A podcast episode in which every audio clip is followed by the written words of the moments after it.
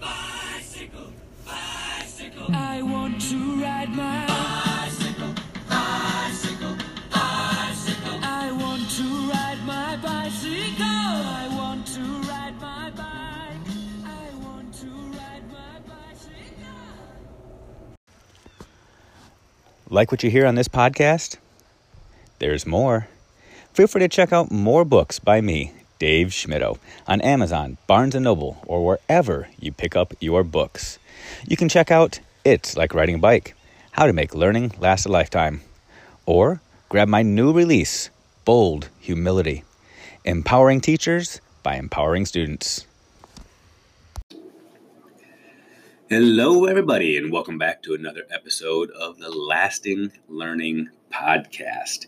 I am so honored and, and humbled that uh, you're willing to spend ten, fifteen minutes with me uh, just listening to these episodes and hopefully thinking about some things and reflecting on some things and um, maybe even starting some conversations about some of what we discuss on these episodes.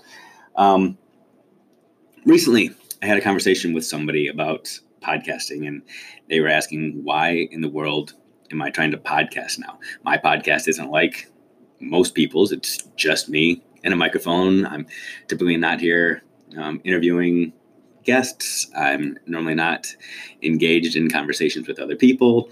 There's very rarely any witty dialogue and, and jokes.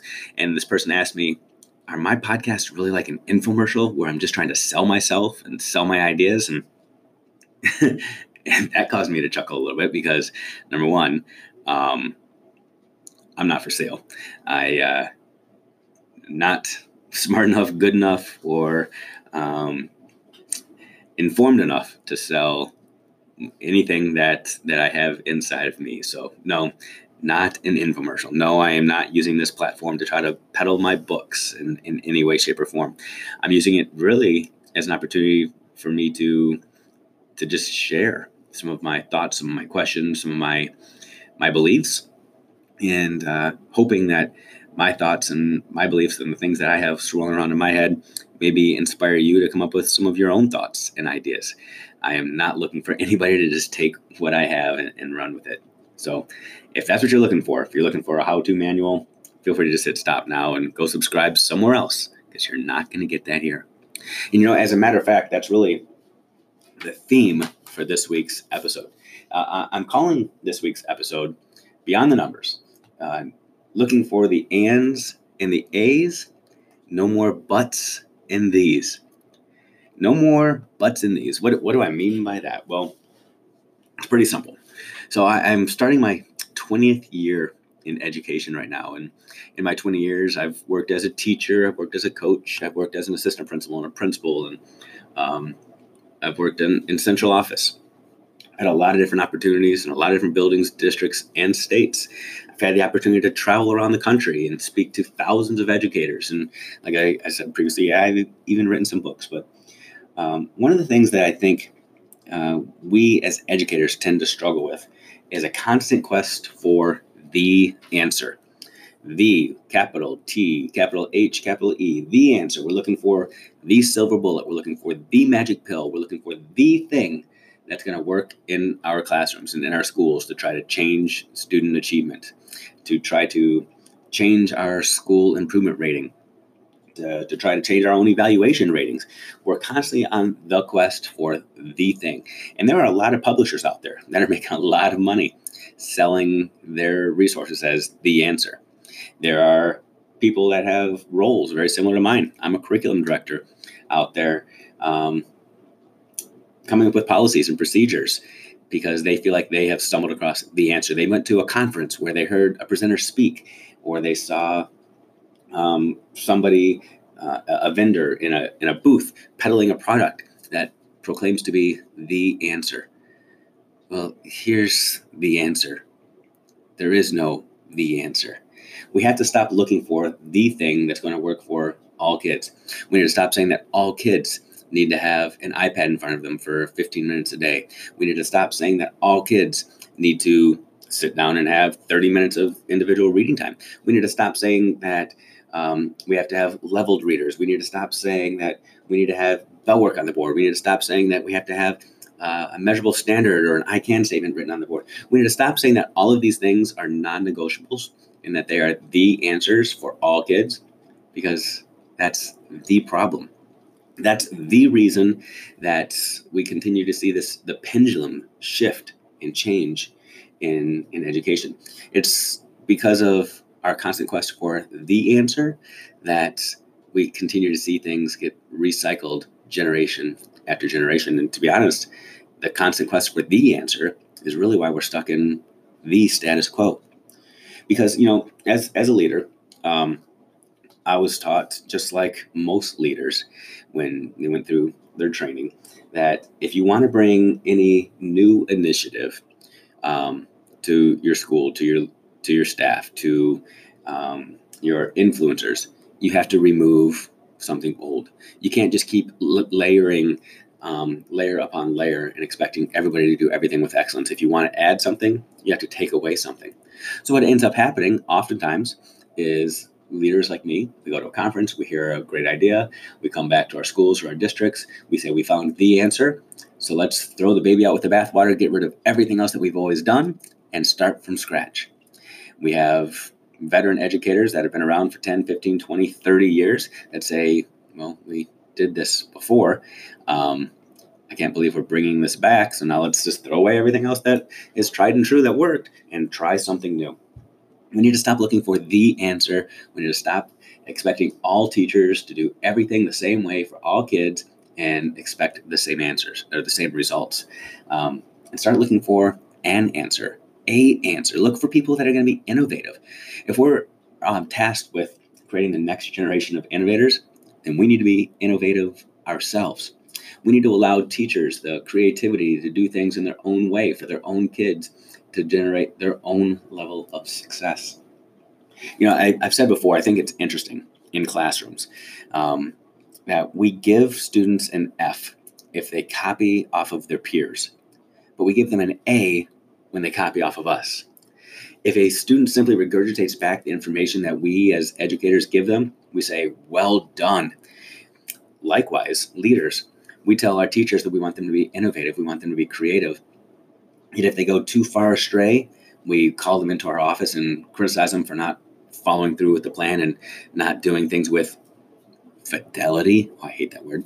Um, and we tell them that they simply need to do things our way. After all, as leaders, we were super successful in our classrooms. I mean, that's how we got to the levels we're at right now. And we just want our teachers to do things the same way that we did. You know, we criticize teacher pay teacher. We criticize Pinterest because all it is is a regurgitation of cute and fluffy stuff. But yet we praise teachers when they do things our way. What are we doing? We have to stop celebrating the answer and start looking for an answer. You know, I, I think it's interesting as well. We look at um, the work of like John Hattie. We, we all know John Hattie. We've heard his research touted now for a decade, where Uh, we see all of the effect sizes and basically this meta-analysis that showed us what really works in classrooms. And yet we continue to, to focus in on the things that we know don't work. We continue to argue about retention, holding kids back when study after study after study shows us it doesn't work. Yet we still have leaders, administrators, and bureaucrats that preach it's the answer. We continue to label kids as at risk or um, special education or even gifted, saying that we need to start to disaggregate kids, and this is a way for us to truly differentiate by throwing labels on kids as though it's the answer when all the research shows us it actually hurts kids. You know, we're presented with countless studies that show us lots of things that when worked in tandem actually generate tremendous academic success. I'm a former middle school teacher and former middle school principal, and uh, I spent a lot of time working with A M L E, the huge middle school organization, Association for Middle-Level Educators. And they have sixteen tenets that they call their This We Believe statement. And in those sixteen tenets, we're um, told that these are sixteen characteristics of high-performing um, middle schools. Now, what's interesting is that I've worked with middle schools in the past where leaders and teachers try to pick out which of those sixteen elements they want to focus on, thinking that if they just focus on organizational structures, or if they just focus on having high quality leaders or health and wellness plans, that they'll be able to generate successful schools? Well, as A M L E tells you very, very clearly, and the research indicates that if you want to find success, you can't handpick which of those sixteen elements you want to work on. You need all sixteen.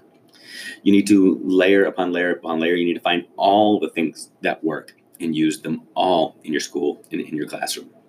And that's the approach we need to have in our schools. We're not asking for schools and teachers and educators to take on more and more and more responsibilities.